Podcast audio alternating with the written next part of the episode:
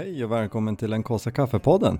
En podcast om jakt, fiske och friluftsliv där vi delar med oss av våra erfarenheter från fjäll och skog. Så packa ner kaffepannan i ryggsäcken för nu åker vi.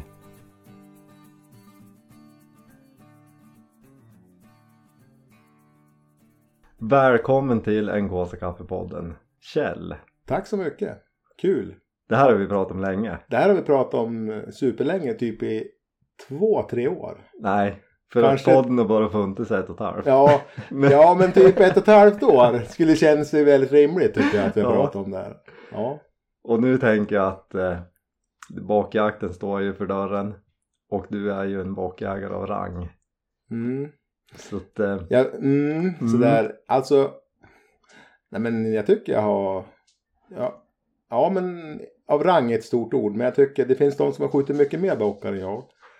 Jag kanske skjuter hundra. Men jag har skjutit de, de flesta i skogen, skogsbockar. Alltså det är ju busenkelt söderut. Nu är, jag lite, nu är jag lite raljerande men det är ju skillnad på att skjuta dem på en sädåker liksom, på Upplandsslätten liksom, där de kryllar av dem. Här får man jobba fram dem liksom. Jag jagar ju typ bock i ja men typ 35 år. På riktigt liksom. Jag, jag är 55 och jag började när jag var 20 typ. Riktigt sådär. Sen hade jag ett antal år där jag egentligen inte lyckades så bra. Men ska jag slå ut det så är jag typ, ja men typ två, tre bockar om år. Och sen har man ju hållit tillbaka vissa delar när det inte funnits någon bock. Här Mm. uppe där jag bor, Jämtland, mitten på 90 där, liksom det vart ju soprent. Då tog ju lodjuren alla rådjur. Vi hade ju några år där det fanns nästan ingen bock så man fick ju liksom, det vart ju tomt. Ja, då kunde, man ju inte, då kunde man ju inte jaga som man hade gjort innan och efter. För idag, idag är det bra med bockar tycker jag. Ja. Men om vi, vi, vi kommer komma in mer på själva Ja. bakjakten. Mm. Jag tänker att, eh, ja men nu har du sagt hur gammal du är och Ja. hur länge du har hållit på ungefär. Då. Precis. Men eh, du är ju min morbror Ja, och eh, stämmer. det är ju du tillsammans med din bror, min andra morbror, som Hans. har lärt upp mig att jaga. Ja. Ja, precis. Ja, men det stämmer ju. Hans är, är ju ett och ett halvt år äldre än mig. Han har ju varit mycket bättre bockjägare än jag. Första 15 åren tycker jag. Han, Hans, alltså han var helt makalös. Jag var otroligt frustrerad när jag var 25. Och han varje, varje 16 september så Augusti. Öff, augusti, 16 augusti så liksom var man ute och så ringde man till Hans sen. Jo, han hade skjutit en bock. Ja. Liksom det var så. Och jag har ju lite dåligt tålamod. Eh, det är ingen bra egenskap som bockjägare. Det är så, tålamod är ju liksom en, en dygd. Och jag har ju inte haft så mycket tålamod. Så det har ju varit en, första tio åren var ju en kamp liksom att lära sig. Sen, fick, sen lärde aldrig Hans mig. Han bara sa små, små så här, led, typ lite små, små, små ledtrådar. Man, Men, men eh, är det någonting som du har anammat av Hans då? För jag känner igen det där att man, Ja. man får liksom ingen hjälp utan man får bara små korn. ja, det, det är faktiskt sant. För det ska inte vara så jävla enkelt. Eh, för man lär sig ju mycket själv. Alltså, när man kommer på, när man knäcker saker själv. Det är ju jädrigt liksom eh, inspirerande. Och det gör ju att man får bättre tålamod. Steg för steg så har man ju liksom lärt sig saker. Så här sakta men säkert liksom. Ibland har polletten ramlat ner och ibland har den inte gjort det. Och så har man haft eh, teser och så har de inte funkat och så har man liksom fått börja om på scratch igen. Det har ju hänt jättemånga gånger. Ja men det är ju en nyttig lärdom. Det, Ja. det är det ju. Det är det ju. Bara det här att göra, jag har ju älskat och, ja men 16 augusti har ju varit liksom, det har man ju längtat efter. Nu är jag 55 men jag längtar ju fortfarande. Och det roligaste jag vet det är att dels att leta fram en bock. Någon gång i juli. I år har jag gjort det alldeles för sent. Det är bara nu i veckan jag har liksom börjat på lagt, bara gjort några vändor och så har jag byggt ett litet nytt pyrschtorn för jag tycker att får bygga ett litet pyrschtorn mitt i skogen där jag har insett att här, är det, här kommer det att komma en bock. Kanske inte första morgon, kanske inte första kvällen, men den kommer att komma inom några dagar. För att de gör sina varv. Det är ju inspirerande. Och Ja. man blir ju så jävla sugen och liksom bara överlista dem. Ja. Det är liksom, det är en kamp liksom så lite grann. Det tycker jag är kul. ja jag ser ju på dig att du skojar ju inte att du längtar till Nej, 16. alltså, är faktiskt inte det. Sen är det ju så, nu har vi fått ett nytt vilt, kronhjort. Och det gör ju också att det blir liksom lite dubbel liksom. Du kan ju skjuta en hind, hind eller en kalv. Det blir liksom, du har ju liksom, helt plötsligt så har du ju dubbelt så stor chans att kunna Ja, komma visst. till skott. För jag, jag kan ärligt säga, eh, jag tycker på ren svenska det är bullshit att säga att det är så himla kul att vara skogen så det gör inget att jag skjuter. Alltså det kan, alltså det, glöm det. Jag jagar för att överlista en bock och skjuta en bock för det är det som är målet. Faktiskt. Och då menar jag inte att det, jag tycker det är helt underbart också att vara skogen men det, målet är ändå att skjuta. Ja, men jag, det är kul att du lägger till det där med liksom att överlista en bock. Ja. För, för det är väl det Ja, det är inte det här svarta och vita spektrat att jag vill ut för att skjuta något eller jag vill ut för att sitta och mysa i skogen. Det Nej. finns inte bara de två ytterligheterna. Utan det är ju det här överlista och ha gjort en plan och ja. det hör ju till. och hitta en bock, alltså man börjar på att hitta revirmarkeringar och så börjar man på man kanske bara hittar några stycken och då brukar jag som från början tyckte jag att bara wow jag hittade några när jag var ung liksom, då tänkte jag fan här är en bock det är en, revir, det är en revirmarkering och så inser man att ja alltså absolut den har varit där någon gång Ja. men sen när man börjar på ha, leta fram några bockar och insett att när man börjar på kan liksom tänka att nu är jag nära kärnan liksom av reviret. För det, det är det som är bocken har ju liksom en, en punkt där den är mer än på andra ställen i reviret. Här uppe är reviren så stor, det kan ju vara 100 hektar absolut. Söderut kan de ju vara 10. Mm. Och det gör ju att när man hittar igen bocken liksom där inser att här är han lite oftare än på andra ställen. Det, det får ju ändå gå igång. Faktiskt, så Ja. är det ju. Ja. Det, det är drivkraften. Drivkraften har inte alltid varit... Jo, från början så var, var drivkraften också för mig att jag ville skjuta bockar med stora horn. Det berodde på att jag bara sköt små bockar. Och så Hans brorsan då som kunde det här med jakt liksom och rådjursjakt. Han kom ju fasen alltid fram hem med liksom en sextaggare och jag hade ju skjutit någon liten klen. Ja men du vet, de har ju knappt kommit om förarna. Och så bara, man tänkte ska man aldrig få skjuta en stor bock. Det var ju liksom målet. Men det har också gått, det har helt gått över. Nu är det, nu är det själva, dels så tycker jag, jag har aldrig varit någon åkerjägare. Jag har skjutit rådjur ibland på åkern för att äta liksom, du vet, kid eller sådär. Men jag har aldrig varit någon åkerjägare tycker jag är Mm. Nej, jag vet inte. Det är inte... Jag tycker det är... skogsjakt är roligt. Hyggen, lite uppväxta hyggen och sådär. Liksom, det är kul. Mm. Ja. Ja, det är ju spännande. Det är väl det som skiljer lite. Jag, men du har jagat en del söderut, jagat bock. Ja, det har jag gjort. Jag har ju inte gjort det. Eller Jag var nere och jagade vårbock i Uppland. Ja. Och eh, var ner där och jagade vildsvin förra sensommaren. Mm. Och förstod ju Ja, du hänger väl kanske inte så mycket på, lika mycket på sociala medier som jag gör. Nej. Men man kan ju bli lite frustrerad när man ser den 16 att Mm. folk skjuter bockar till höger och vänster. Ja. Och sen åkte jag ner till Uppland och vi åkte runt så här på kvällen innan vi skulle jaga vildsvin. Mm. Och det sprutar ju rådjur ur varenda buske. Ja. Det är ju lite skillnad. Ja. Så, att, så det är ju en helt, som du säger, det är ju en helt annan typ av jakt. Alltså att skjuta hundra bockar. Om man skulle liksom bara ta det som ett, ett mått. det Men, säg, men tänker men att skjuta hundra bockar söderut om man har bra marker. Det är ju. Alltså du kan ju skjuta. På tusen hektar kan du ju skjuta.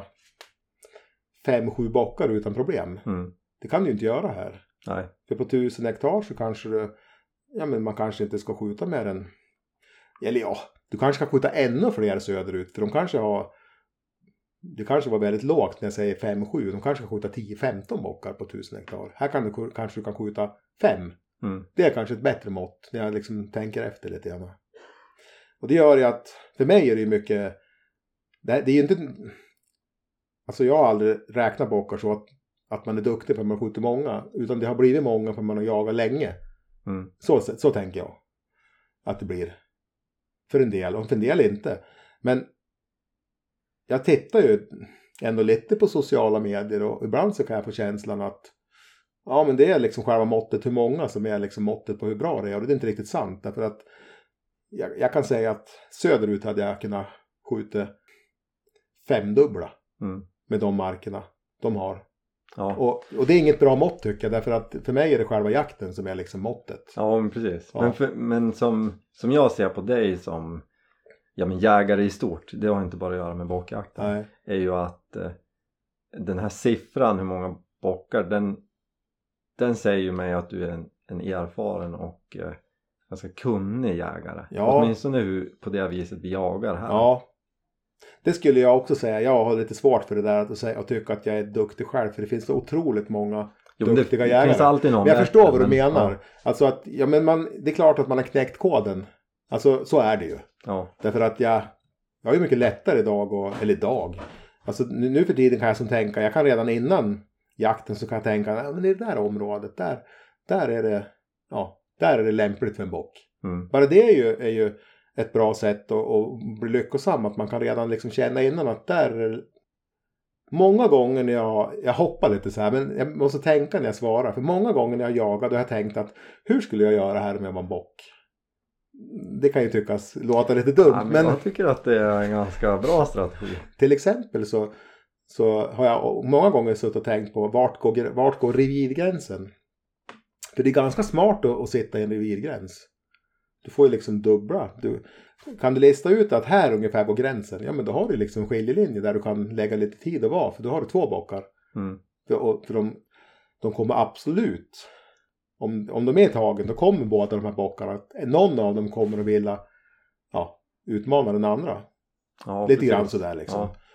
Ja. Eh, för de, det, är, det går ju ut på det. Liksom, och, Men tänker du oavsett om man lockar då eller? jag tänker mest på lock då. För att det, det, det är locken som är roligast. Ja. Eh, ja, det, är- det är väldigt roligt att jaga rådjur med hund också. Men alltså lock, lockjakten, när man lyckas med den, den är ju... Det är bland det roligaste man kan göra tycker jag. ja, det är ju Det- häftigt. Alltså det är så kul så att man blir aldrig less. Nej. Det tänkte jag när jag var... Du är typ 30. Ja, jag är 35. Du är 35. Tack du är typ mycket. 35. Ja, men du ser ut som 30. Ja, men alltså jag, det tänkte jag ganska mycket på när jag var som typ för, ja, men 25 år, 20-25 år. Så tänkte jag, undrar man, då sa jag det ofta, undrar hur sugen man är när man är 50. Gammal gubbe. Jag kan säga att jag är minst lika sugen nu, om inte kanske nästan, nej inte mer, men jag är lika sugen. Liksom, Ja. att, och, och förväntansfull inför bockjakten. Men det är väl att det hör ihop lite med det här och överlista. Det tycker jag är så häftigt med lock.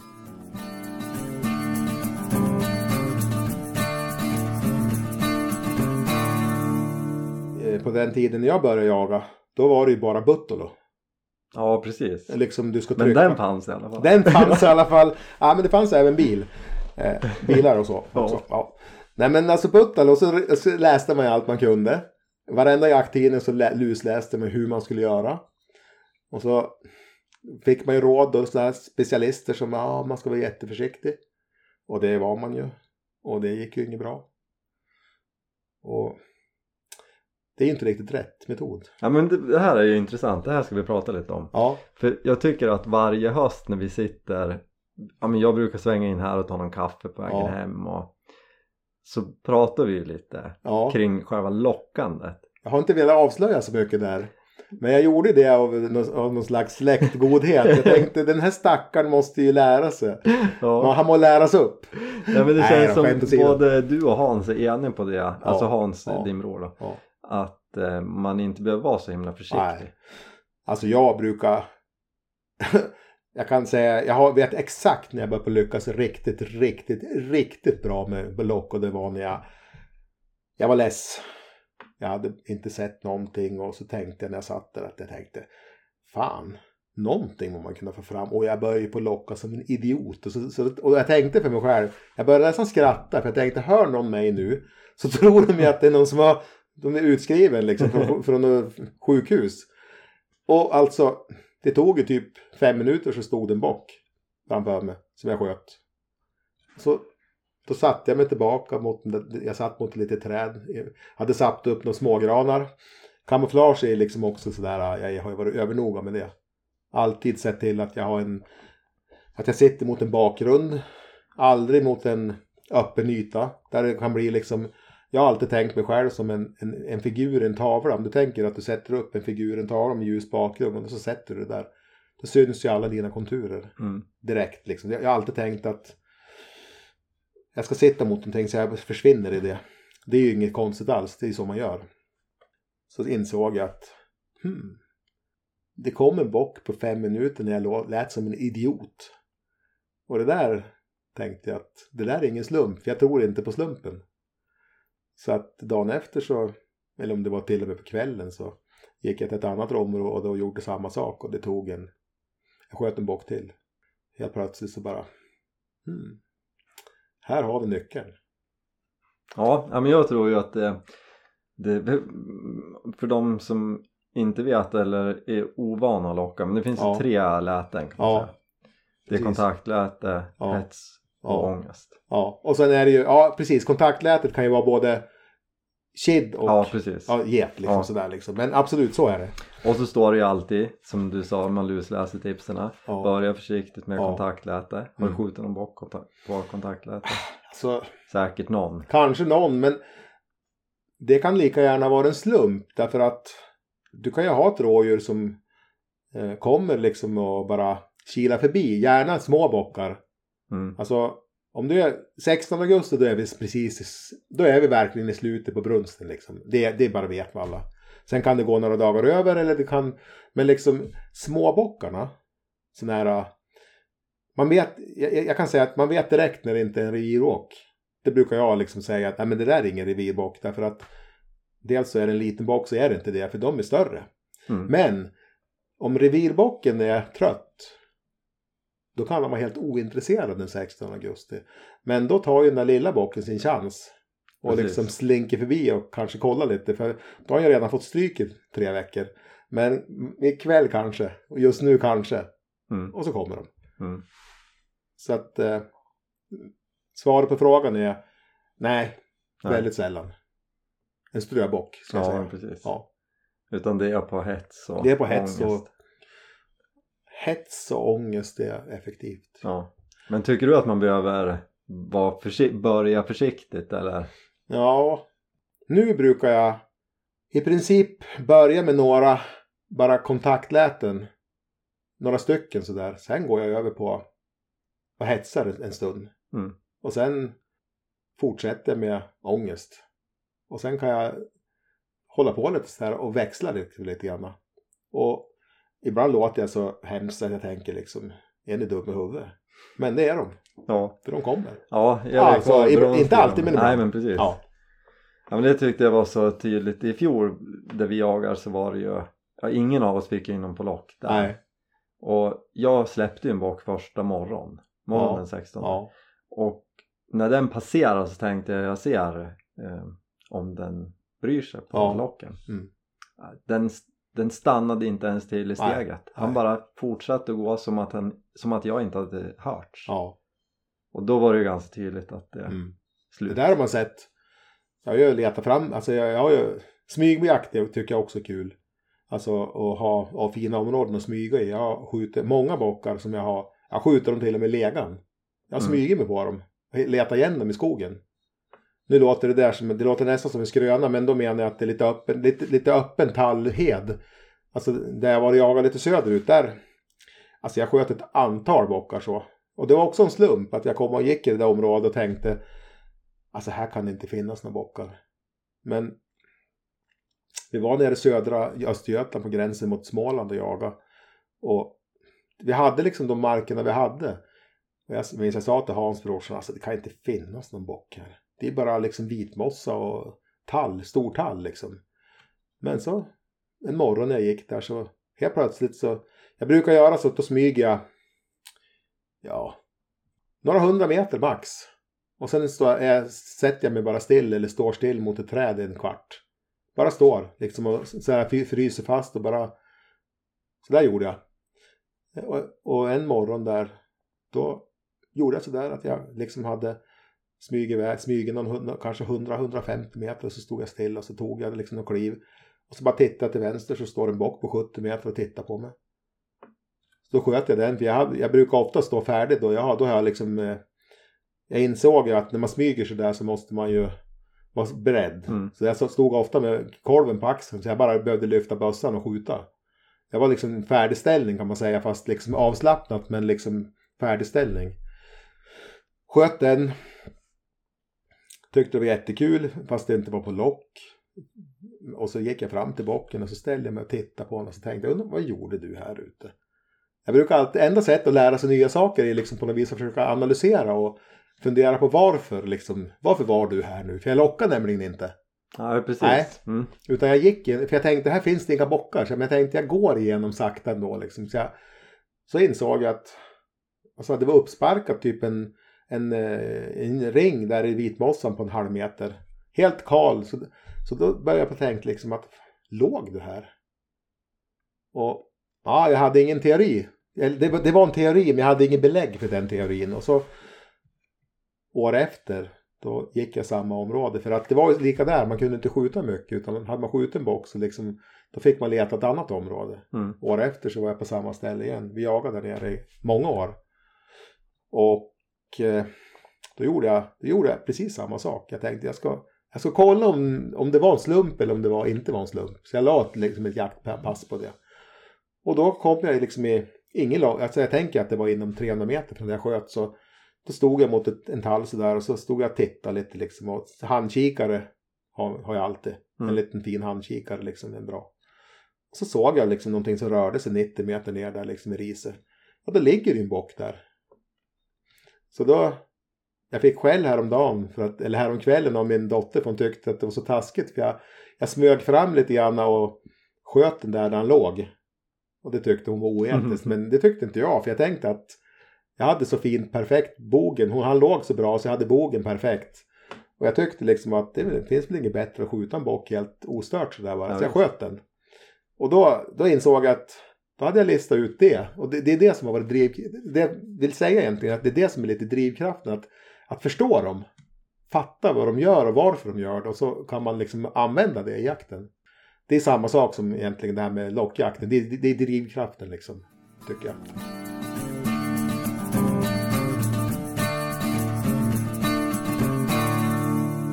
Jag får intrycket också att du vill hela tiden lära dig nya saker. Ja. Stämmer det? Ja, det stämmer. Alltså, annars är jakt ointressant. Mm. För jag, är jag, jag brukar tänka om mig själv, du säger att jag är erfaren. Ja men, ja, men absolut, mot många andra. Men jag är helt oerfaren egentligen.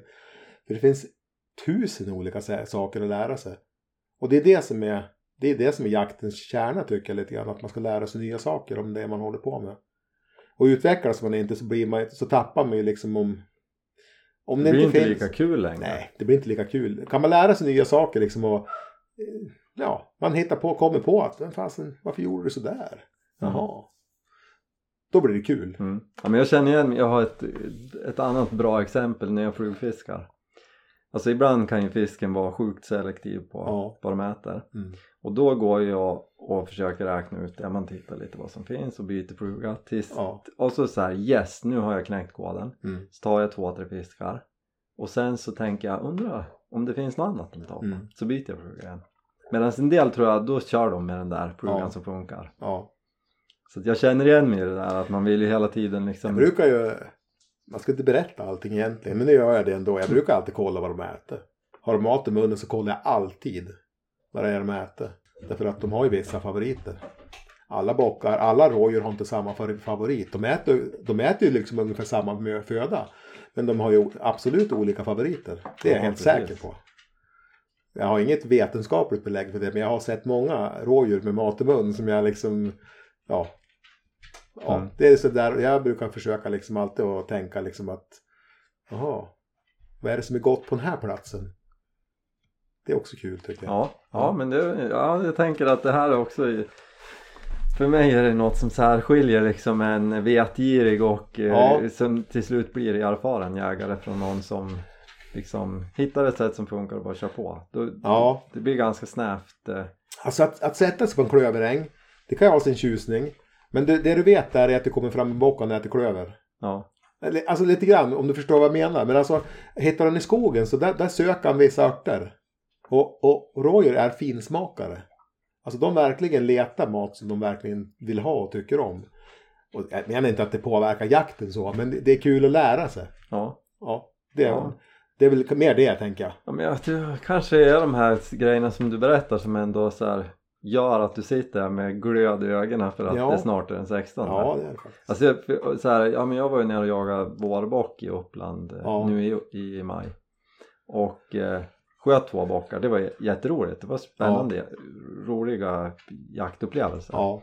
Och så Jim som jag var han bara Vadå, ska du spara hornen? Ja men det är klart Mm. att jag ska göra det. Mm. Jaha, nej jag brukar inte göra det. Och det förstår jag för att där är det liksom Ja. ehm, Det är på ett annat vis. Ja. Här är det klurigare och Ja. Det värsta är att jag har ju historiskt så har jag tillbaka har jag jag sparar alla horn men jag är inte så intresserad av dem längre. nej. Det, det är väl kanske det som skiljer sig lite grann. Förut så när jag hade skjutit en bock.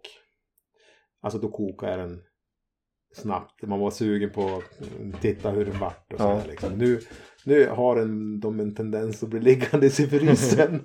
så min fru brukar, Susanne brukar säga att nu får du Alltså nu får du rensa frysarna för nu liksom är det bara rådjurshuvuden och skinn och ben och fötter och för det blir ju Ja. så om man sparar lite.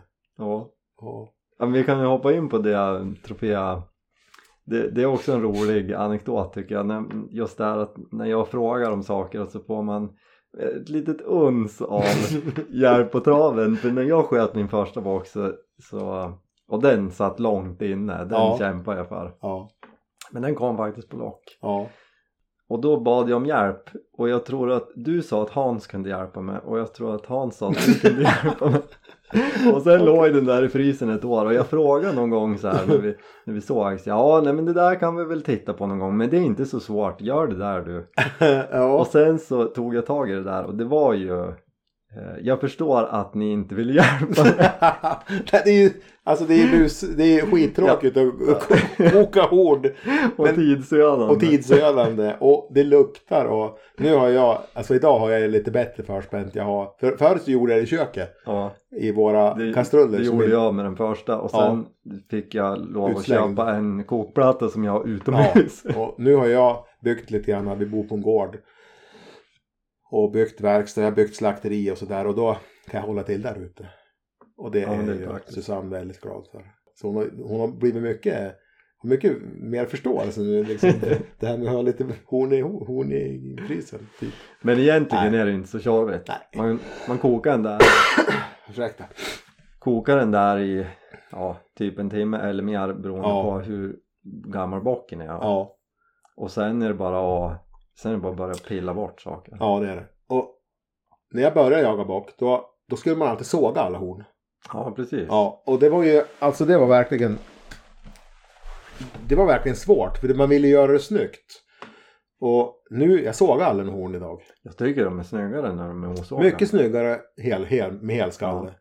Och så jag, så det, men de är jobbigare att göra ren. Ja, Så, men jag brukar använda högtrycken lite försiktigt. det är ju suveränt. Ja, det är det. Det är ett vakning. Ja, det är det. Man får ju vara lite försiktig annars blåser det bort hela fram Ja.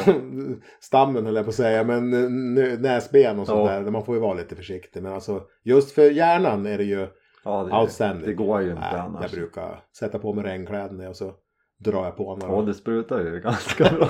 Man blir vitprickig liksom, det är Ja. så det är. Men det, det luktar gott. Mm. Mm.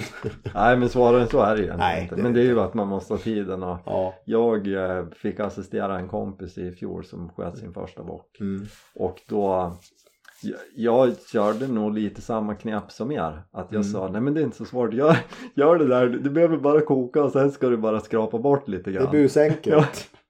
och, men, Ja. och då kom han faktiskt till mig en kväll Ja. och fortsatte skrapa och så sa han men hur ska jag göra? Nej men du kan låna lite, jag har någon piang som är jättebra. ja, exakt. Och låna det här du, jag, jag, jag kan se Ja. bara så att du gör rätt så jag, jag hjälpte inte till så mycket Nej. faktiskt. Nej, för det, alltså jag har ju kokat mycket bockar. Alltså så är det ju. Mm. Eh, Men jag har inte så många, jag sitter och tittar på väggen nu, jag har typ så här 20 bockar uppe. De som kanske betytt någonting för mig. De andra blir lätt liggandes i någon låda ute i verkstaden där det ligger. Ja men Jag ska, inte säga, jag ska inte säga högar, men det ligger lådor med Ja. horn. Och så har jag en son som jag också jagar, David. Så han fyller ju på, för han är ju, Och han är ju också en duktig jägare. han är ju, han kommer ju bli mycket bättre än jag för att jag hade ingen som lärde mig. Jag fick lära mig själv och han har ju hjälpt att lära. Alltså, Ja men, Nej. jo, men alltså så är det Han Så har ju lite ju. försprång. Han har lite försprång för att jag fick kämpa liksom för att förstå. Och jag förstår inte allt allting än men, men han har ju Och sen är han ju ute, alltså jag har pratat om David förr i podden. Ja just det. Alltså, Han är ju han han är är ju ju, inte jämnt. han är ju en väldigt duktig jägare. Ja han är väldigt duktig. Det är ju inget snack. Nej. Han är- är, jag kommer aldrig säga det sen hör det men han, han kommer bli mycket bättre. Ja han är redan bättre. Ja. Alltså om, det där med bättre, men du förstår vad jag menar. Alltså han kommer ju ja men jag ja, förstår. Han är Och bara jag, 24 år liksom. jag tycker och, att det är kul. Det, det är ju, nu, det här blir ett litet sidospår. Ja. Men alltså jag har ju varit, jag har ju bytt blöjor på han någon gång. Ja. Alltså torkat rumpan på honom liksom. Ja. Jag var ju barnvakt Ja. när han var liten. Och nu är vi jaktkompisar. Ja. Och han är ju dessutom en förebild för mig i jakten för att han är duktig. Liksom. Så det är kul. Det är ju jättekul att ha. Det är ju en förmån att ha ett barn som man kan dela ett intresse med. Han och jag delar ju jakten liksom som ett intresse och det är ju. Alltså det är ju. Det är ju som att vinna högsta vinsten på Lotto. Alltså jag kan prata jakt med honom. Vi kan. Vi blir aldrig less. Nej. Och vi. Jag gör ett. Som nu har jag gjort ett. Ett litet pyrschtorn för att skjuta en bock. Och då tar jag med mig David sen och frågar vad tycker du? Och han bara ja, jo, nej men jo, ja, nej men det här blir, det här är bra. Och så liksom bara det liksom är roligt för att jag menar, han lär sig ju någonting av att han förstår hur jag tänker. Så har jag alltid tänkt när jag har jagat med han. Mm. Jag har inte jagat med dig på samma sätt så. Nej, men Alltså, lite har det varit med. Och sen har jag ju varit lite grann, det blir annat med ja, han, kan- han har jag haft med sen han var, alltså han har varit med mig och jagat sen han var, ja men alltså liten, riktigt. Jag hade med mig en, arméfilt och så hade jag den på bockjakten och så, han var ju så tyst, han, kunde- han kunde ju vara tyst. Jag, bara, jag, jag lindade in den i filten så låg han och sov på kvällen Ja. så jag kunde ha med honom på podd. Jag menar inte att jag hade det alltid, nej, men, men, men alltså, så det är ju verkligen en förmån. Ja, ja men det är ju häftigt. Sånt skapar ju minnen också. ja men oh ja. Det ju, finns ju jättemycket minnen. Jag har ju lite små minnen med dig också men inte på samma sätt. Ja, Liksom. det var mer när jag satt och sov, eller låg och sov bredvid älgpasset. Ja, exakt. Ja, men jag har faktiskt ett, en, en, en älgjaktsanekdot med dig. Det var ju när vi satt på Petteryta. Ja, Jag var inte så gammal, 12-13 Ja. eller något sånt där. Och så satt vi där ett tag och så sa du nej jag måste, jag måste smyga ner och kissa. Så att ta, kan bössan, hänt. Kan aldrig ha hänt. ta bössan och skjut om det kommer en älg. Alltså jag du, jag minns inte, du kanske tog ur patronerna, vad Ja. vet jag. Nej men, ja, men, och jag minns att jag stod där och tänkte så här, men tänk om det tänk kommer. om det kommer en älg. Hur ska jag göra då? Jo, ja faktiskt, det är preskriberat men det är inte så farligt. Men David var väl typ 15, han var ju så sugen. Och, alltså det här med uppsiktsjakt och sådär. Och så jagade vi på ett ställe och jag visste ju att ja, men det kommer ju inte hända. Alltså jag visste liksom att det kommer inte hända något mer idag för det var liksom över. Men vi skulle ändå sitta kvar. Så då sa jag till David. Eh, det var uppsikt, upp, uppsiktsjakt. För vissa låg jag under torn och sov. Men, men liksom nu är det preskriberat. Och han tyckte det var så spännande. Det, det hände ju ingenting såklart. För det var, ju- jakten var som över. Men det var ett bra sätt att få, få han lite, sitta på spänn. Ja, ja. Ja. men jag kan tänka mig att Liksom. det jag minns gick Ja. till ungefär på samma Ja, vis. Det var, du visste så här, det är långt härifrån, Ja. det kommer aldrig komma Nej. skit. Så är det Nej. ibland. Men det var ju spännande. Ja, jo. Och när man är barn, när man är intresserad och ung.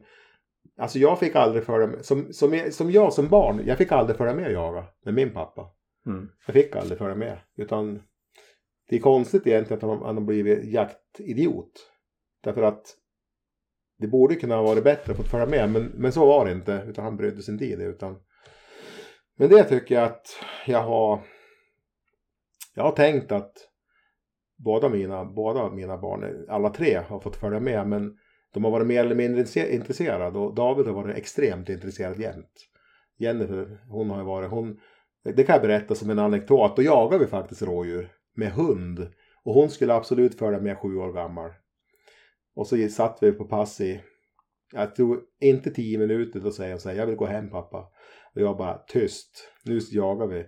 Och om jag inte får gå hem då skriker jag. Så det var ju liksom, jag menar det var ju utpressning. Men, så det var, hon, hon fick gå hem själv och jag stannade kvar. Ja.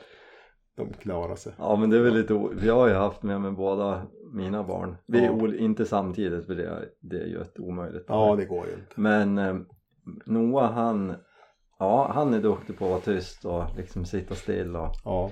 Lo har jag haft med en gång Mm. och först så skrek hon när vi skulle ur bilen för att hon då hade ändrat sig att hon inte ville följa med. Ja. sen lugnade hon ner sig och så smög vi ut då var hon nog kanske fem, sex kanske och så smög vi upp i torn och så sa jag att nu måste vi måste, eller jag hade ju sagt innan men vi måste ju vara tyst nu och sitta still och, Ja. ja, och så, jag tror inte vi satt en minut än så satt hon och knackade i tornet Ja. det var ju bara Ja, att gå ja, hem det är bara att gå hem. Alltså, ibland så låter det som att jag har varit ett sånt fruktansvärt föredöme och tagit med barnen. Så är det inte allt, alls, alltså alltid. Nej, utan man, jag men för, för det bästa vill man ju vara själv. Men det är också en rådjurshistoria, den tycker jag. Det, och det var faktiskt 16 17 augusti. Kanske för 6-7 år sedan. Har en, våran yngsta grabb, han är 17. Och han har inte varit så intresserad utan men så läste jag en, intervju, en, en liten artikel i, i Svensk Jakt om att jaga på dina barns villkor. Så läste jag den där och så tänkte jag liksom att det där, alltså jaga på deras villkor har inte riktigt varit det jag har gjort. Mm. De har fått vara med mig men det har varit på mina villkor. Och det är ju faktiskt ganska stor skillnad. ja verkligen Eh, och då insåg jag att, jag sa till Susanne, eh, när jag läste det så slog det mig direkt att, ja men självklart, jag kan faktiskt, för Filip, han kan ju absolut inte sitta still och har ju svårt att vara tyst. Sådär. Jag tänkte, och då blir det det att då får inte han följa med. Och tänkte jag, nej men alltså, jag bestämde mig direkt att jag, jag sa till Filip, nu sticker vi ut och jagar. Och han bara, jaha, det var ju liksom, ja jag sa vi, vi sticker och så gick, får vi på ett ställe som heter Pehans, det vet ju du vart det är, det vet ju Mm. inte lyssnarna vart det är. Men jättefint ställe, jag byggt ett torn. I kanten på en gammal odling. Jag har alldeles precis berättat känner jag att eh, åkerjakt, men det Mm. blir inte riktigt åkerjakt. För en gammal odling sådär som är lite igenväxt, det blir Ja. liksom på lite anna, an, annat sätt. det. Dels använder, det, använder vi också det tornet lite ibland i jakt, älgjakten. I alla fall så får vi dit och så satte vi oss och så, ja. Då var det faktiskt så här att då lockade vi inte för det var nog kanske några dagar för sent så vi bara satt. Ja men det tog ju bara en kvart så kom det en bock. Så jag sköt en bock där när han stod och satt och tittade på. Han tyckte det var superkul. ja Och han fick i horn och ja sådär liksom. Så att, eh, men Ja men det, det du säger, alltså det där är ju klokt om man vill ha med sig barn och jaga Ja. på deras villkor. ja. Det är, ja, Det det är där faktiskt- tycker jag man kan ha med sig. Ja, och jag har, alltså jag har varit skitdålig på det. Men, men det blir ju lätt så för att man vill ju ja, man vill ju öka sina chanser. Och, Ja, och man då vill ju det. går det ju inte att göra det på barnas villkor. Nej. David har varit med mig jättemycket men han har varit sådär att han har ju, han har ju inte märkts. Han har ju varit, det har ju varit som att ha haft en liten vålnad bredvid sig som bara är tyst. För han kunde ju vara tyst. Mm. Och tyckte det var ju fantastiskt spännande så han bara var ju tyst. Och då var det ju inget problem. Men kan man inte vara tyst då är det Ja, inte riktigt lika lätt. Men just man får nog bestämma sig innan Ja. man sticker iväg. Ja, det, För Jag har ju en sån, det är ju, det kommer nog Alltså det är ju mitt absolut finaste jaktminne, det är ju med Noah mm, Då följde han med på älgjakten och han, han var så besviken för att vi sköt ju jättetid, alltså vi hade ju bara suttit ute på pass i Ja. 40 minuter mm, Så var det ju slut Mm. han var så besviken att vi inte hade sett något Men, och så sen släppte vi hund och jagade hjort. Det var ju ganska sent på säsongen. Ja, och så, ja han somnade i mitt knä. Det var Ja. ju, vi hamnade, ja det drog iväg åt fel håll. Mm, och så visste jag att det gick ju en get med träkid nere på åkrarna nedanför byn. Och så tänkte jag att vi ja, det, man ser långt där, vi får ju åtminstone se lite djur. Mm, och kommer vi åt så kan vi ta ett kid. Mm, och vi smyger ner och då, mycket riktigt var ju hon där mm, och så så, men, så- och så, så ja, men då provar vi att smyga ner på den här sidan om det där krondiket som är där ja, Men då kom det ut en get med två kid där och så Mm. låg vi in lite fel så det gick, det fanns ingen bra vis att ta sig ner på. nej, Och så, så helt plötsligt kommer det ut en bock. Och då s- så frågar jag Noah, ska vi prova på den här bocken? Då, det var ju liksom 500 meter ner. mm, Ja men det gör vi pappa. Ja men då, då gör vi det. Och, och då hade jag, jag redan bestämt mig att det här är ju för Noahs skull, inte för Mm. min skull. mm, Var på enda viset var ju att krypa på åkern. mm, Och då tänkte jag att jag hade redan skjutit en bock den hösten. Mm, och jag tänker inte lämna av Noah här för att kunna göra det här bättre i ensam nej, Så vi kröp ju tillsammans. Ja, och kom ju åt den här bocken. Mm, och det, ja det där kommer vara starkt hos mig Ja. förmodligen hela livet. ja, Vi hade, vi hade lite tur ja, och det liksom Ja, det måste man ha. gick oss vägen. Ja. Men just det var också så för jag var så inställd på att det här, det här är inte för min skull utan Nej. det, är, det här gör vi tillsammans. Mm. Så att, ja. Ja men alltså, ja men, men så är det ju. Och jag, jag tänkte, jag kan, samma Filip, alltså det är lite på samma tema eftersom, och det här är lockjakt som vi är precis inne på. Det här var faktiskt eh, bara för två år sedan. Då tog jag med mig Filip och så får vi kvällen 16 augusti. Jag tror inte jag var ute på morgonen. Det var någonting, vi får på kvällen. Så jag sa, Filip ska du hänga med mig? Jajamän, han hängde på. Så skulle jag gå ner till någonting som heter Oxstup. Jag så tänkte liksom att där har jag byggt ett torn för länge sedan så jag tänkte, ja, kommer vi dit, då har det blåst kul. så det Och jag låg. kommer ihåg det där. Ja, jag vart så irriterad. Jag tänkte, men alltså, fan, man ska inte svära. Men det är så typiskt, sa jag till honom. Så, men så samma, så precis när jag tänkte det där, och det är också liksom ett, jag tänker ett medskick, det är att när saker och ting inte blir som man har tänkt, då måste man tvinga sig till att liksom vara kreativ. Och så, så säger jag till Filip, nej, nu ska vi jaga och nu ska vi ha kul. Liksom. Så jag sa, vi smyger ner, vi smög ner på en liten backe och satte oss och så säger jag, jag glömde skjutstödet hemma också. Som jag brukar ha sån här tripod. Mm. Jag tycker de är grymt bra när man jagar. Alltså särskilt om man jagar lite sådär. Sitter man i ett älgpass eh, som många gör på bockjakten. Då har du liksom någonstans att ta stöd. Men sitter du på en stubbe mot ett träd. Alltså då är ju de här skjut... eh, Ja, Just är de, suveräna. de är helt suverän. Ja, så jag, jag snickrar med liksom en pinne. För jag tänkte någonting måste jag ha, för jag satt fritt. Och så började jag locka och så, alltså det tog bara... Äh, det tog bara fem minuter så såg jag hur det kom en bock ner i skogen och så sprang han rakt på oss. Och så var det en liten kulle med, på 60 meter, där ställde han sig. Och han såg ju att det var någonting, alltså vi satt lite dåligt, för jag fick improvisera snabbt, för det började vara kväll. Och så började han skälla. Ja, alltså han skällde. En kvart stod han där. Jag såg lite av bröstkorgen på honom och hornen. Jag såg att det är en liten sextaggare, så det är en liten fin avskjutningsbock. Ja, till slut så gav han sig faktiskt. Så då sa jag till Filip att för han han, det var ju jättespännande. Ja, vi det- såg den liksom, men bara huvudet på den. Så jag sa till Filip, "Ah, rör det inte, vi sitter bara still så kommer han och han kommer att ge sig iväg härifrån men han kommer inte kunna Bockar är nyfiken. Alltså, och det ska man inte förakta. För ibland så tror en del att när, när, när en bock börjar på skält. Och det gör de faktiskt inte. Skäller gör de när de inte vet vad det är. Det är då skäller ju rådjur. När de blir, när de blir störd och, och när de liksom är, de är missnöjd. Det är ett bra uttryck. De är missnöjd och de vet inte vad det är som har stört dem. Men de är ändå nyfiken på det ibland. Inte alltid. Ibland bara drar de. Men den här var nyfiken för han stannade kvar så länge. Så, jag, så han vände ner i skogen igen. Och då bara drog han, då, då drog jag bara några försiktiga som Kontakt. kontaktläten. Ja. För då var det inte läge på liksom att gå på någon hets. Så då säger jag till Filip att det gick på andra sidan, det här är en kraftledning, uppväxt liksom sådär. Och så går det in, en, där vi satt så gick det in en, en urhuggning, ett hygge liksom kanske som är 100 meter gånger 150 meter liksom. Så går det in liksom bortåt på andra sidan. Mm. Så det blir som en liten skogsridå då som så jag sa till Filip att den här bocken kommer att, jag, jag som sa, berättade för honom vart bocken skulle komma. Den här kommer gå runt för han ska veta, han ska försöka få vind av oss så han vet vad det är, vad det är som stör han. För vi var i hans revir. Han ville veta det. Och det gick kanske fem minuter så då, då bara knackade jag Filip med armbågen lite så sa jag, där kom han. Och då kom han precis liksom ut sådär och så svängde han ut på hög och så ställde han sig liksom på en 90 meter, 90-100 meter och stod liksom och spanade och vädra. Han, han var absolut övertygad om han ville veta vilka vi var. Mm. Och då sköt jag honom. Och det är ju grym tillfredsställelse.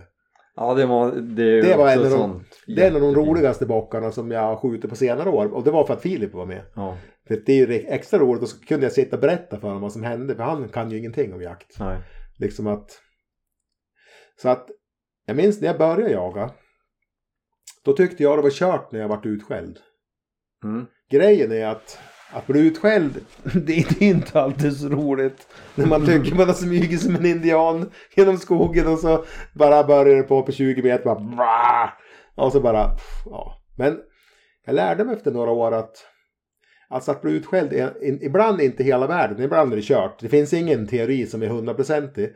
Men det är mycket värre när de bara drar, för då vet de att vem du är, att du inte, de inte ska vara där. Ja, precis. Det, det är... Då skäller de sällan eller då bara sticker Nej, då bara sticker de. Mm. Om de. Om de vet vem du är och får vind av det, då, då, då bara drar de. Mm. Skäller de, då vet de inte riktigt vad det är, men de, de är jävligt missnöjd och de kan fortfarande vara lite nyfiken.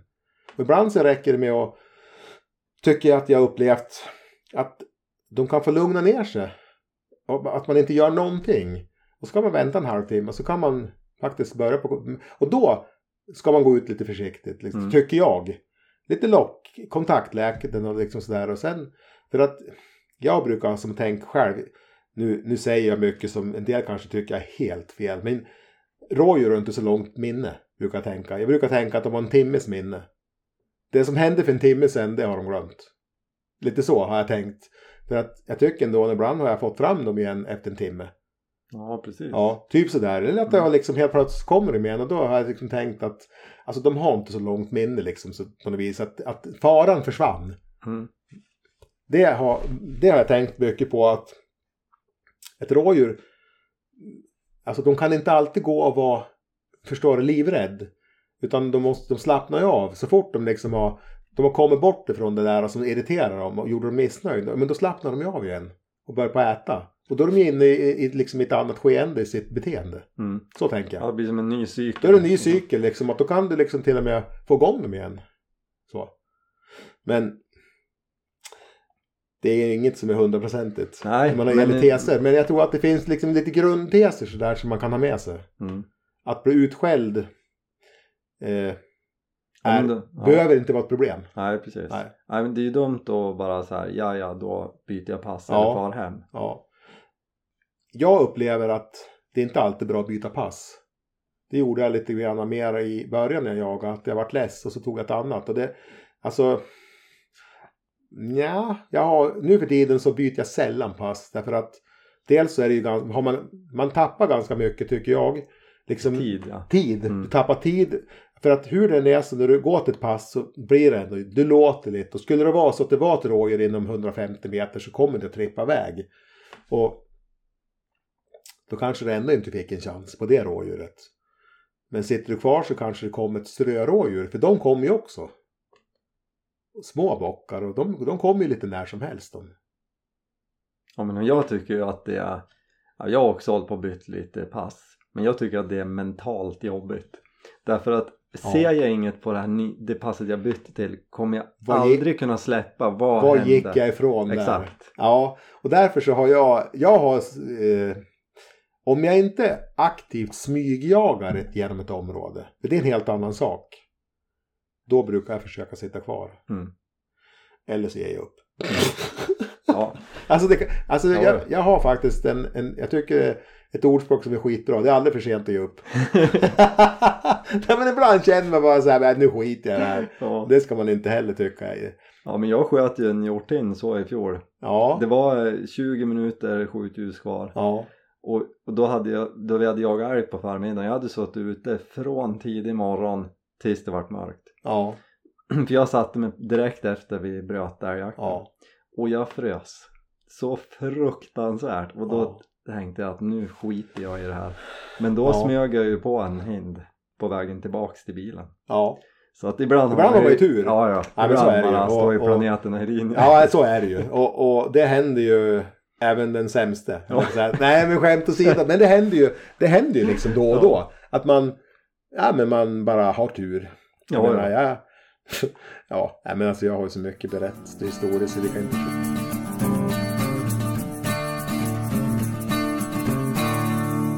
Alltså jag måste ju ha med dig igen. Men vi, jag tänker vi återgår lite. Ja. Vi släpper anekdoten. Ja, nu släpper vi anekdot. Och så, vi har ju, vi har ju pratat lite hur man lockar. Man Mm. behöver inte vara så himla försiktig. Nej. Nej. Och så var du ju inne på så här, bra ha-grejer att ha med sig. Mm. Vi, vi gör en liten Yes. lista. Alltså, nummer ett tycker jag är det man ska ha i benfickan. Det är ju några, minst fyra, minst två par gummihandskar. Mm. Därför att Bra. det, man vet aldrig när man måste göra nummer ett eller nummer två i skogen. Och jag tycker hygien är otroligt viktigt när man håller på med kött.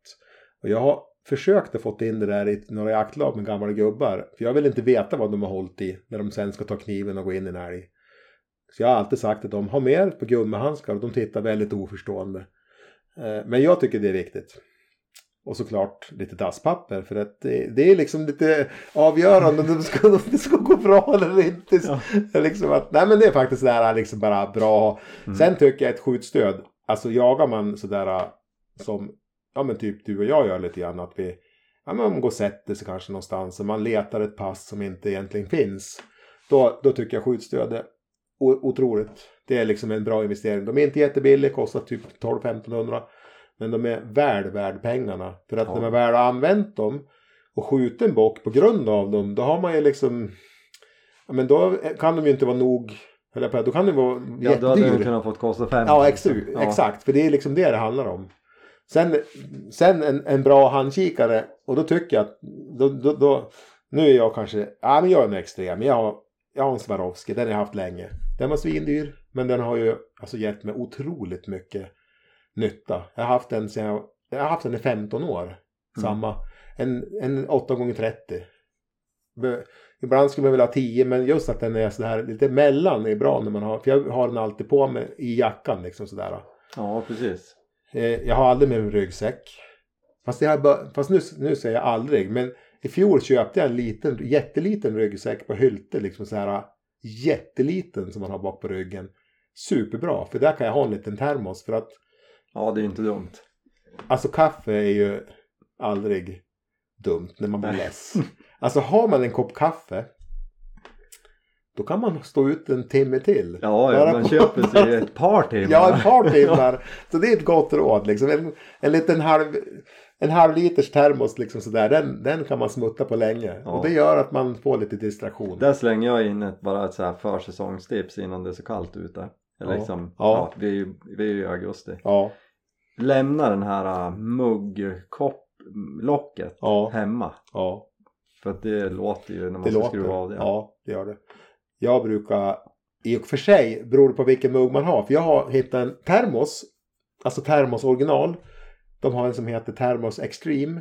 Och den är faktiskt lite gummerad och sådär. Så den, den funkar faktiskt Okej, att ha. Ja, ja. ja, ja, det, det är den bästa termos jag har hittat. Termos extreme. Den kan jag rekommendera. Finns i halv liter och 8 deciliter.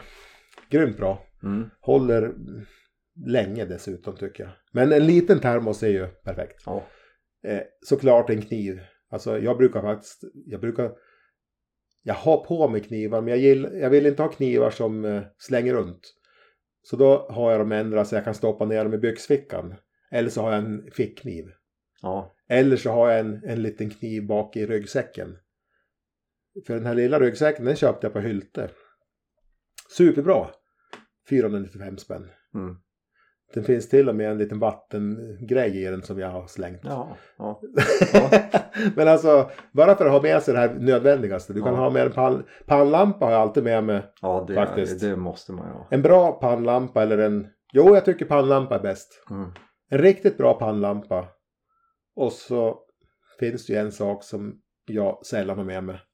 Och det är någonting att märka upp om man ska skjuta och så att inte hittar rådjuret. Ja, precis. Men då har du dasspapper. Ja, Men det kan jag säga att jag, jag har gjort några misstag. Eller jag har gjort jättemånga misstag.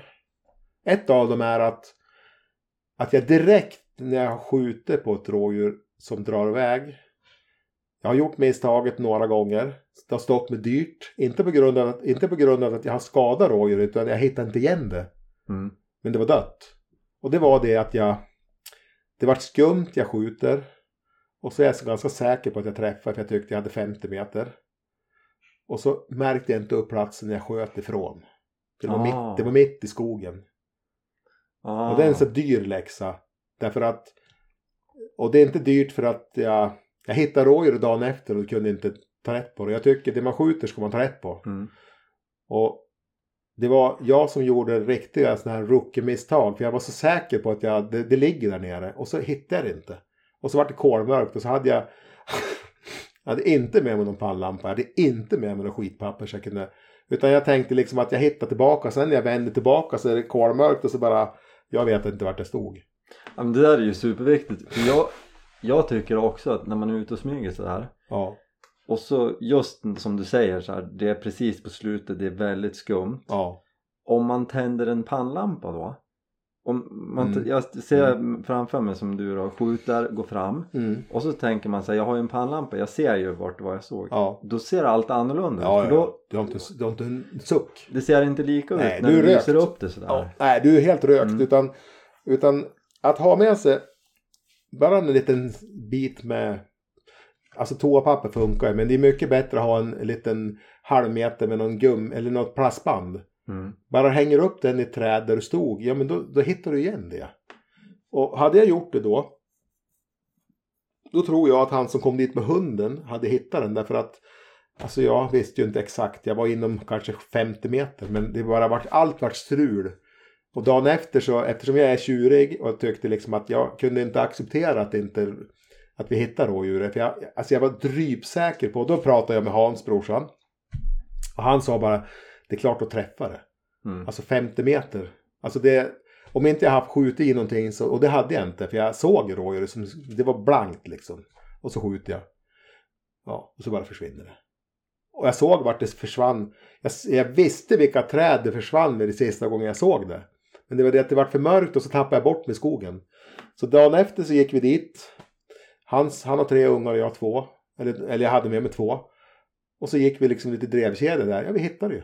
Det Mm. låg ju där 70 meter ifrån där liksom jag såg det sist. Det hade gått så att typ 120 meter. Så att det är också, det är inte alla gånger det slår omkull så där i träffen du vet. Att det är ett jätteskutt och så bara går det liksom, försöker driva sig framåt 12 meter.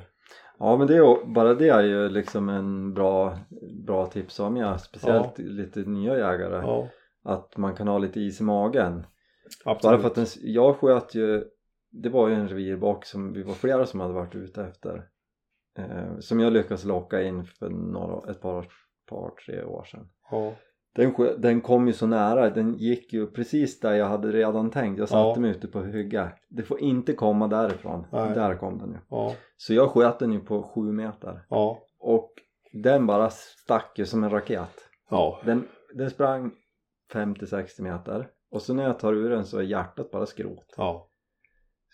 Och ändå sprang, alltså det är lätt att tänka då att Mm. det är en skadeskjutning men ha lite Ja. is i magen. ja, absolut. Och Alltså det, jag, jag menar inte, man ska ju räkna med att eh, nu ska jag ta det lugnt, det, det här kan ha gått snett. ja, Men att man inte behöver bli hetsa upp sig och bli nervös i Nej. onödan att man har gjort fel. nej. Nej, absolut inte. För att, jag menar, det är inte jättevanligt, men ibland springer de 100 meter. Ja, Alltså det, det är inte jättevanligt. nej. Det ska jag säga. Men det händer och jag har varit med om det och många andra har varit med om det. Man, Mm. man står där liksom bara, men alltså, vad hände? Och så går man liksom dit ändå och så, ja men här ligger det ju. Och så, för då kan det vara liksom bakom en gran så bara smack så liksom, Ja, där ligger det precis. där och så ser du inte det. Då tror ju du att det har fortsatt. Mm. Så här liksom, det är ju ganska kul. Eller det är ju typiskt liksom att man tänker att det måste och, och lika. Det har jag också gjort. Jag har gjort grymt mycket misstag. Eh, men jag tycker att det gör ingenting att göra misstag om man lär sig någonting av dem. Det finns jättemånga som, som skjuter djur och så säger de att ja, det, det sprang åt det där hållet och så vek det där så det måste vara där borta och så har man varit dit med en hund och så vill hunden gå åt ett helt annat håll. Därför de vet inte, de, man ser inte vart ett Ja, djur tog jättesvårt. vägen när det väl... Det kan ofta vara precis åt motsatta hållet när det väl... Jag vinklar höger istället för vänster liksom. Och så... Det tycker jag inte heller man behöver... Om, om ett djur försvinner om inte man hittar igen det direkt, och, och då ska man dit med en hund såklart. Då behöver man inte faktiskt tala om för den hundföraren. Man kan tala om vart man sist såg det. Mm. Det tycker jag är väldigt bra. Vart såg du rådjuret sist? Det är en bra fråga, för den kommer den att ställa. Ja, men det var där. Men att därifrån säga att det tog till vänster sen, därför det vet du inte. Men du tror, för du tyckte du hörde ett ljud i riset. Ja, och det riset kan, alltså det, det, det tycker jag också är en bra sådär lärdom. Mm. För att det gör det lättare för, det är mycket lättare att, att, att spåra ett djur om du är blank. Har du redan fått in en, en, en smula liksom så här, ja vi, vi ska till vänster. Ja men det är inget bra, det är liksom inget bra. Då kanske man börjar tvivla på Då börjar du på triva på, precis, och då gör, följ hund. Alltså har du en bra spårhund så, om, om, om det är som det ska vara och de har gått liksom 70. Ja, jag tänker 70 meter är ganska långt ändå. Men då ligger de där. Mm. Ja. Mm. Det, ja, Ja. det vart lite Bra. Ja, men sidospår. det var men jag tycker bra- ändå det är ganska viktigt faktiskt. ja. Har, vi något mer på listan? Om man Ja, har vi plockat papper, handskar, kniv, termos, handkikare. eh, handkikare, ki- lampa. Nej, men jag tycker det, då är man ganska komplett tycker jag. Mm.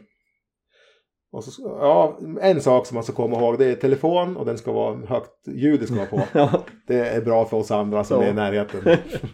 Nej men det, det, de sakerna då, man behöver inte ha, man, jag tycker inte man behöver ha så mycket grejer Nej, faktiskt. ja, det är bra. Myggmedel.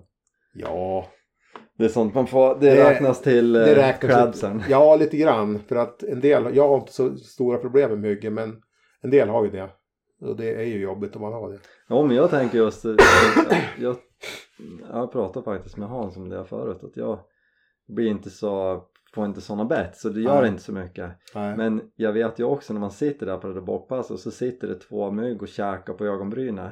Ja, Det är Det, jobbigt. då är det, och man vill absolut inte vifta bort dem för Nej. att man gör en rörelse. men jag kommer på nu, det är så här när man sitter och funderar. Det finns ju några saker till. Nu är det utrustning man ska ha med sig men man kan ju prata om utrustning man ska ha på sig. Mm. Alltså jag har ju har kört med lövkamera så länge det funnits. Alltså Ja, det, det är är, bra ju... grejer. Den har ju gjort att man har kommit till skott också många gånger faktiskt. Och den ska, det ska vara en bra lövkamera. lövkamera. Jag minns den första köpte jag en Swede Team. Nu pratar vi märken också men det gör jag därför att den, den var den bästa jag haft. Mm. Köpte ett Swede Team för, oj, oj, det måste vara minst 20 år sedan. Och nu ska jag inte göra en massa ljud när jag Ja, sitter och rör mig är, här. det är lugnt. Ja. Den har jag ju använt. Den tog David över. Och så köpte jag någon billig. Alltså det är ju helt värdelöst att köpa grejer som inte är bra. Ja. Alltså det, jag kan bli så fruktansvärt arg på mig själv. Då köpte jag ett liksom, de kostar ju liksom 500-600 spänn. Ja, så inser man att nej men vilken skit. Ja men då, då gick jag ju och köpte ett till som var bra. Så då vart det ju, det blir dubbla priser. ja. Köp bra grejer direkt. Köp, köp ingen skit som ni inte blir nöjd med sen. Sen är det inte så lätt att veta Nej, så är det alltid, men det tycker jag. Och sen tycker jag att Men, ja, men vad är det som har gjort att den är bra och inte det, dels så tycker jag att det, det är bra, själva mönstret på den, löven tycker jag är bra. Mm. Färgen, jag- alltså en del färger är för grönt tycker jag. Mm. För, för, för klargrönt, tycker jag. Mm. Men att jaga handlar mycket om tro. Ja, så är det Alltså det är ju liksom, Absolut. om någon säger så här, är du vidskeplig? Nej, säger jag då. Och sen har jag en, en, en mössa som jag har använt i 25 år. Alltså jag blir helt manisk om inte jag hittar igen den. Så att där, jag ljuger med att säga att jag inte är Ja. vidskeplig. Den, ja men en, det, nu kommer jag in på det. En, jag tycker att man ska ha en, en typ någon mössa med skydd för ansiktet. Mm. Det har jag alltid haft. En del har det inte. Jag ser jättemånga som jagar och det verkar gå hur bra som helst. Men jag kan säga att skogsbockar inte är lika lätt att göra med som sädbockar på Upplandsslätten. Mm. Det vet jag. Det, Ja. det kan jag lova att det är skillnad. Mm. Så att jag har en, en gammal mössa som jag, ja den har jag haft alltså så nästan så länge jag kan minnas. Den står snart själv men den är det, den, den är som en sån här typ vet du safarihatt liksom så här Ja, klassisk med bara lite grönt nät. Mm. Och då ska nätet tycker jag då vara mjukt. Mm. Det får inte vara plastigt för då jag hatar ju ljud. Ja. Alltså allt som skapar ljud det har jag lite svårt för. Eh, Så det, det är vad jag tycker. Mm. Skor har jag använt allt från... Eh, nu kommer vi in på liksom... Ja men alltså Lechemieux stövlar tycker jag är outstanding. Mm. Men sen har man ju kört med allt ifrån barfota till... Ganska ofta så har jag kört med so- tjocksockar. Mm. Alltså jag har stövlarna och sen när man kommer och det blir lite... Man kanske ska smyga sig med ett område, då, då hoppar man ur skorna. Det gör man ju, det är ju liksom... Det gör jag, det gör jag, det gör jag höst som vinter. Alltså, ska bara veta hur många gånger jag var och smyger i snön i tjocksockar. för att, jag tycker det låter för mycket om skorna. Ja. Men det är ju så att alla är inte så. Nej, Ja, men jag det är tycker ju det är där viktigt. lilla som kan Ja, jag, jag, jag har alltid tänkt att eh, är det inte en massa ljud så det är onödigt att göra ljud som inte ska behövas. Mm. Ja, det känns som att Om du hade köpt nya skor nu, har du provat dem eller? Jag är skeptisk till den. Nej, men jag tror grymt mycket på mina eh, tåskor. Ja.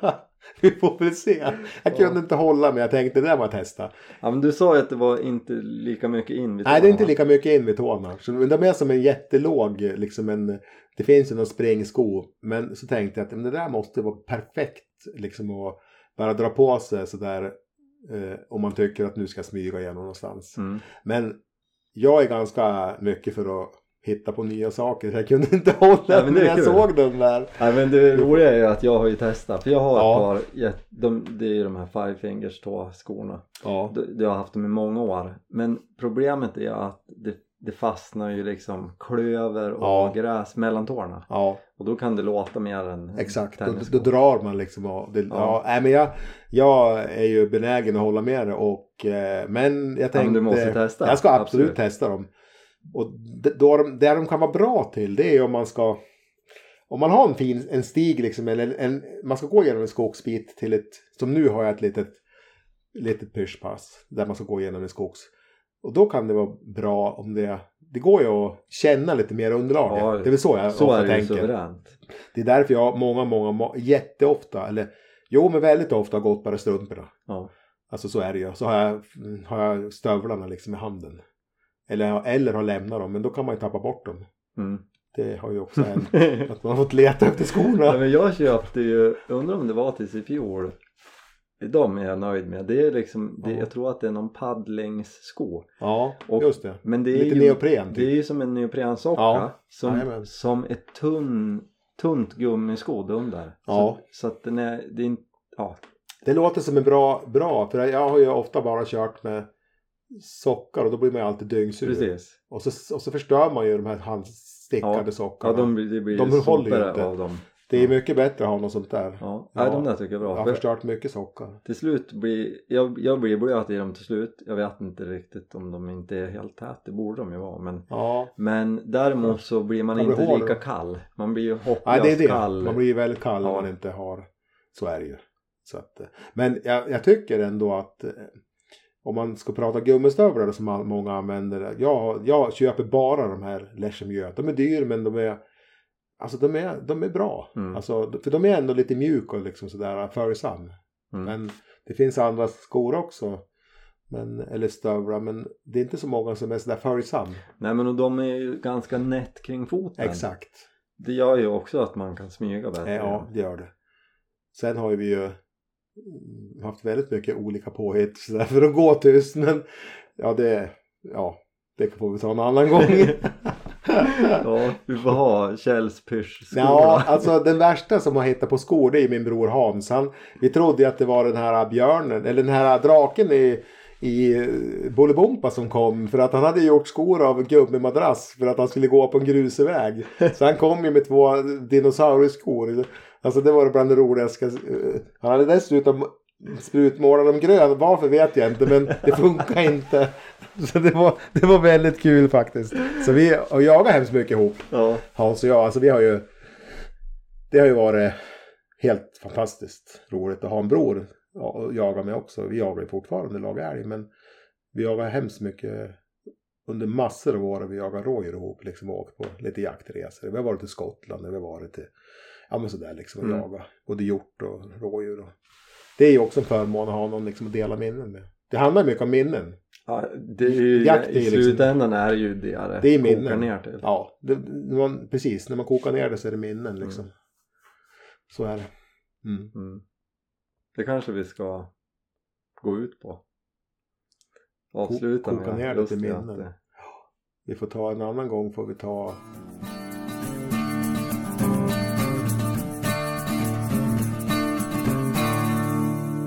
Ja, det finns ju mycket som helst att prata om. Det, Ja, ja det, känns, inte, det känns som att man skummar lite bara. Ja, jag men förstår eh, det. jag kommer knappt, knappt ihåg vart vi börjar. Men ja, vi hoppade ju in snabbt på bakjakten. Ja. Sen har det blivit lite stickspår med anekdoter men det Ja. är kul. Men bakjakten liksom nu på tisdag morgon. Nej men nu är det ju liksom att att ha det klart. För att ta sig fram dit man ska sitta. Hur, att, alltså jag är ju ganska noga. Alltså jag har ju varit det är inte allt för ovanligt att både Hans och jag har varit med krattor i skogen. Mm. Kratta stigar. Alltså hur många Jag, gör jag det? sa det till Thomas och Olle Ja. sist vi spelade in. Jag undrar om jag måste fara ut och kolla där jag tänkte sitta om man ska kratta. Då bara, Ja. Kratta? Ja, nej men alltså jag menar, jag, jag menar alltså man har ju, jag, jag går ju, jag, ska jag till ett spe, spe, speciellt ställe, jag menar alltså, jag går ju dit men jag kan gå förbi med sekatör och ta bort, för ett ritch på en, en jacka kan ju, tycker jag, förstöra den morgon. Mm. Därför att den, det där ljudet skulle jag inte ha fått till. Det är för onödigt. Och där tror jag att vi, vi som är lite extremfanatiskt Ja, lite grann. det ju. Alltså Ja. då, då, då, jag försöker inte lämna någonting åt slumpen. Det tycker jag är ett bra, tänk, det, det tycker jag man kan tänka på. Mm. Och det behöver inte, vill man inte så behöver man inte. Men jag, för mig är det liksom en eh, tillfredsställelse att jag gör allt jag kan. Det, är det det handlar lite om. Allt jag kan. Ska, ska jag göra och ändå så misslyckas man ju liksom. Ja, det är klart. Man kan ju vara smyga ut där en, en stig på ett par hundra meter 30 minuter och sen Ja. så råkar man slå i kikaren i Ja. en kvist. Ja, Så eller att man är ett dåligt byggt torn som man ska krypa in i så att man och så, Ja. ja. så fastnar någonting. Det har jag också varit med om. Mm. Dåligt byggda torn skulle ju vara förbjudet. Mm. Alltså torn ska man kunna smyga upp i. De gör steglängd på, nu är vi inne på andra saker, men steglängd på 47 till 55 centimeter är ju liksom helt, det ska vara 20 centimeter, du ska kunna smyga. Du ska knappt behöva ta ett steg för att komma upp på nästa pinne. På Mm. Det låter nästan som att jag har lite att jobba på där. Ja, det tycker du behöver gå ner på halva steghöjden. Nej, men det går mycket, man kan gå mycket tystare. Åh, men det går med virke. Ja, det går mer virke. Men om man gör det av gran, näda gran, Ja. då blir det billigt ändå. Ja. Ja, men det är en sån där grej som det gör jag alltid. Jag tänker alltid att jag ska kunna, jag ska kunna ta ett steg utan att det knappt märks. Mm. Sådana här saker tycker jag är kul. Mm. Så där kan jag, jag kan klura på det fortfarande fast jag är 55. Liksom. Hur ska jag... Och så bygger man lite. Och för att kunna komma upp, tyst. Man ska kunna vända sig. Nu är vi inne på en sak med lock. Det är att. Någonting jag märkt är att. Man tror ju alltid att bocken ska komma från ett speciellt ställe. Då ska jag ge ett gott råd. Om du tänk, tänk alltid att den kommer i ryggen på dig. det, det, Ja, men Alltså, det... det slår aldrig fel. Nej. Och så ibland så tänker jag så här, ja men nu ska jag blåsa åt det hållet. Jag, har- jag har bara tänkt att bockarna liksom på något vis kan höra åt vilket håll jag blåser. Har inget befog för, för så här vetenskapligt, men ibland så får jag den känslan. Att de kan, de kan liksom höra på något vis nästan vilket håll jag är vänd mot. Mm. Eh, så det har jag försökt att klura på. Jag har inte någon färdig produkt än när det gäller om det funkar eller inte. Men där är jag. Jag tror att det kan vara lite så är det ju med rävlocken. Ja. Alltså du ska ju helst locka åt det håll där, dit du inte vill skjuta. ja. Sa- Sanning med modifikation. Men... Men jag är grymt sugen på, alltså jag, nu tänker jag mycket på bockjakt. Och det är en väldigt skön känsla. Mm. För att, eh, att jag tycker att det är lika kul fortfarande efter liksom 35 år. Det är ju skönt. Det är en skön känsla. Mm. Och den kan jag skicka med till alla liksom att Ja men det är, fi- ett, det är fint att det är en höra. skön känsla. Ja. Och sen att man är liksom lite nyfiken, det, det är bra. Var nyfiken. Det är bara så man lär sig.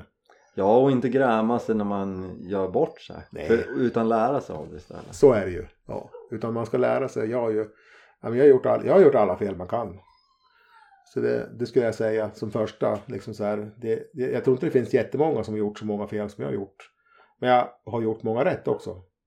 Det, det, är när det, när det, det är när det har gått liksom ett antal år och man inser att man gör mer rätt än fel. Alltså sådär, och så bygger man bara på det där. Då, då kan det gå. Då, då kan man få skjuta både det ena och det andra. Mm. Ja, men vet du, knyter tillbaks lite till det här just det. Jag skrattar lite åt att ni är- är snåla med tipsen eh, Ja. som jag har frågat. Ja. Men det är ju också om man vänder på det lite en gåva för att man får chansen att göra misstagen och lära sig av dem. Ja, istället för att man går ut och så har ni ja det är ju inte så enkelt men sä, säg att ni så här talar om exakt hur jag ska göra för att gå och skjuta en bock och så Mm. lyckas det, ja, då vet jag ju inte varför. Nej, jag vet ju att för några år sedan så var ju du lite frustrerad över det här med lock. ja. En aning. Och då tänkte jag så här, nej men det kanske är dags att säga att eh, var inte så rädd med att toklocka. Ja, Och jag tror att du sköt en bock liksom, ja, bara ett litet tag ja efter. det var inte långt. Typ att du första gången du provade så kom det en bock. Ja, Typ så var det. ja jag hade varit förs- Ja. försiktig, det Ja. hade jag. Så det... Mm. Mm. Men man vill ju inte vara för snäll. Är Nej, men jag, ty- Nej, jag tycker men- att det är bra. Det, det bygger karaktär och det, Ja, det ger en lärdomar som man inte... Jag tror, ja, jag tror inte man hade fått dem på samma sätt om Nej. man bara hade fått det gratis. nej men så är det. Man uppskattar det på ett helt annat vis. Det, det är lika med mig. Hans var ju väldigt snål. Jag tyckte liksom, kan du inte tala om för mig vad jag ska göra? Men han liksom, ja men prova liksom. Och, ja, men, och sen när man väl börjar på lyckas, då är det ju, det är, tillfredsställelsen är ju stor då. Mm. Så är det ju.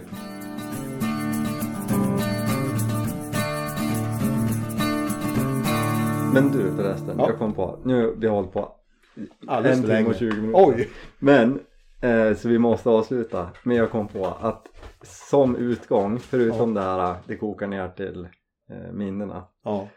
Så har ju, alltså, du har ju en bakhistoria som är en av mina favoriter. Och den eh, går vi ut på.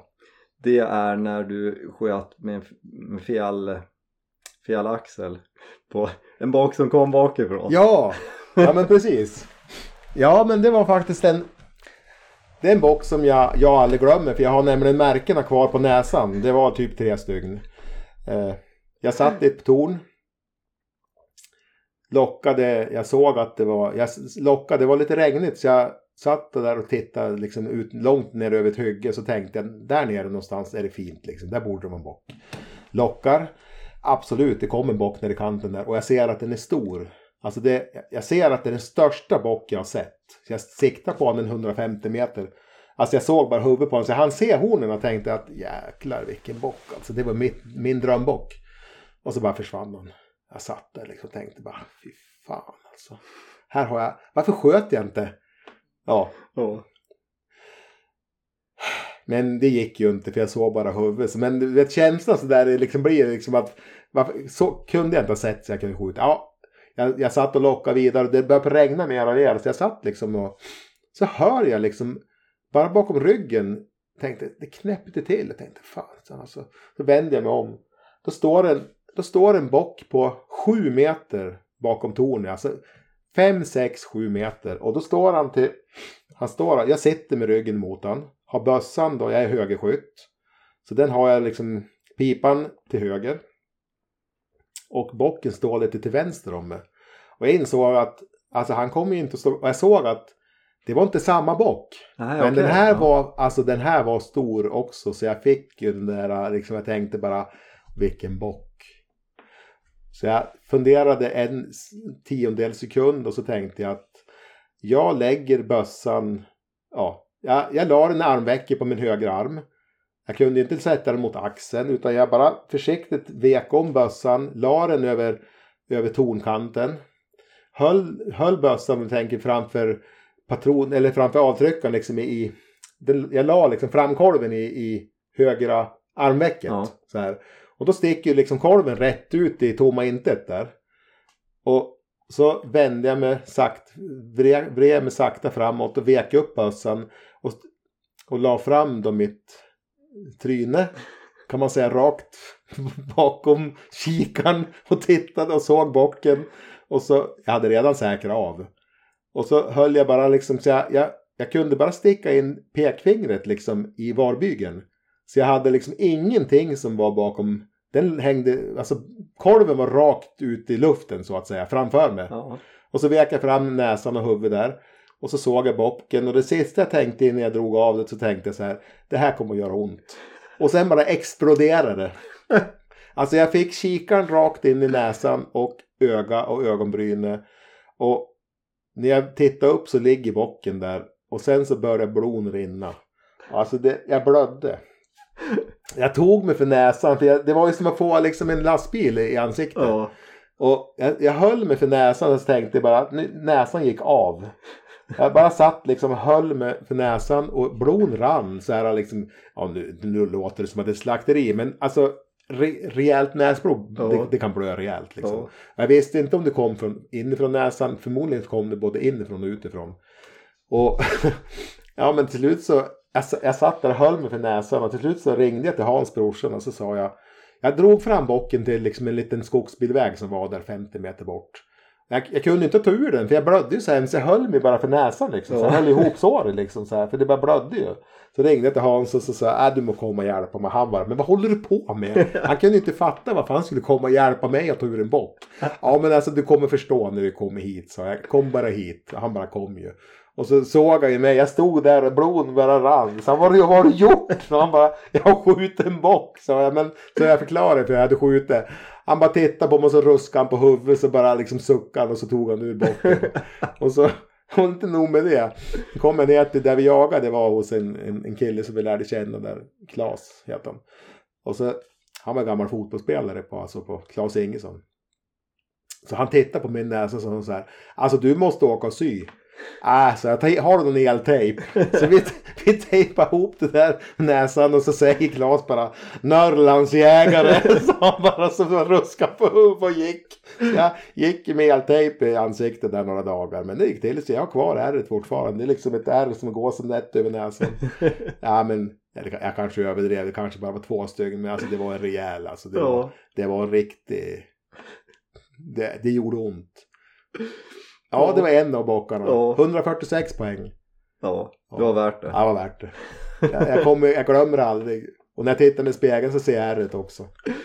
Så att, Ja, ja. ja Jesus, jag, jag gillar den där historien. ja, det är svårt att berätta hur man håller bössan men Ja, men liksom- jag tror att, eh, jag hoppas det framgick. ja. det, var inte på korrekt. Det var, det var i- på inga vis korrekt. Det var liksom, jag sköt en bock. Det var liksom Ja. goal. Det var målet. Ja, Och det, och det lyckades. Mission complete. Ja. Ja. ja vad kul.